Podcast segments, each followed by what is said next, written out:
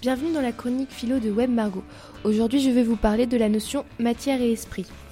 Chacun de nous est conscient de sa propre vie mentale, faite d'émotions, de pensées et de sensations. Mais comment ce riche domaine de la conscience est-il relié au monde physique? Mon esprit conscient se trouve-t-il au-dessus des réalités sensibles? Ou bien est-il physique lui aussi? Quel est le lien entre notre esprit conscient et notre corps physique? Selon les dualistes, le corps et l'esprit sont deux substances distinctes. Par définition, une substance est capable d'exister seule, indépendamment d'autre chose.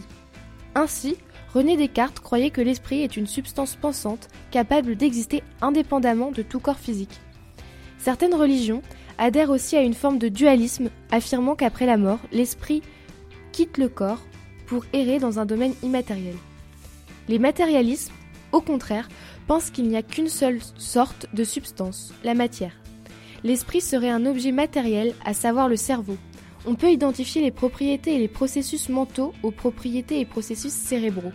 Le cerveau aurait des propriétés physiques, comme son poids, les deux hémisphères, les neurones.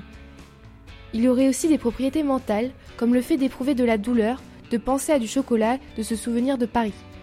Pour les matérialistes, il y a interaction entre le corps et l'esprit.